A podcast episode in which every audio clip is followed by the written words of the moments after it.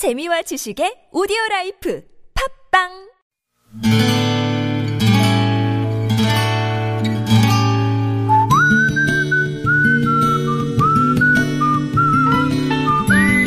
여러분 기억 속에서 여전히 반짝거리는 한 사람, 그 사람과의 추억을 떠올려보는 시간, 당신이라는 참 좋은 사람. 오늘은 서울시 도봉구 창동에 사시는 박종숙 씨의 참 좋은 사람을 만나봅니다.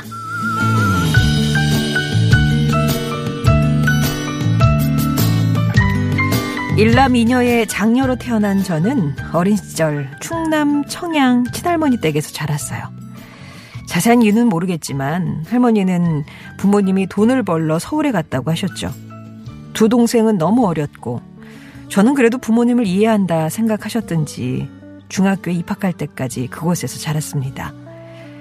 제가 다녔던 초등학교, 그때는 국민학교였던 화산 국민학교는 1학년부터 6학년까지 각 학년에 일반밖에 없던 작은 학교였습니다. 선생님도 교장 선생님 한 분에 각 학년 한 분씩 일곱 분이 전부였죠. 그때가 1988년 올림픽이 열리던 해였어요. 초등학교 2학년이던 제가 15명밖에 안 되는 반에서 조금 튀었던가 봅니다. 서울에서 왔지만 부모 없이 할머니 손에 크는 독특한 이력이 당시 담임 선생님에게는 특별관리 대상이었는지도 모르겠어요.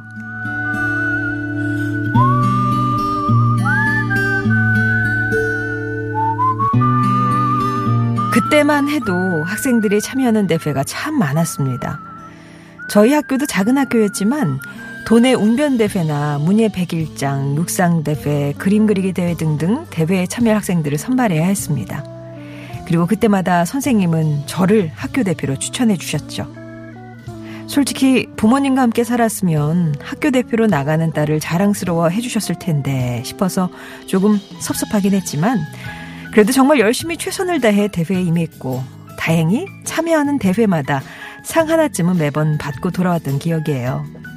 그리고 한 사람 대회에 참여할 때마다 자신의 오토바이 뒷자리에 저를 태우고 대회장까지 데려다 주셨던 내 어린 날의 선생님 나용찬 씨.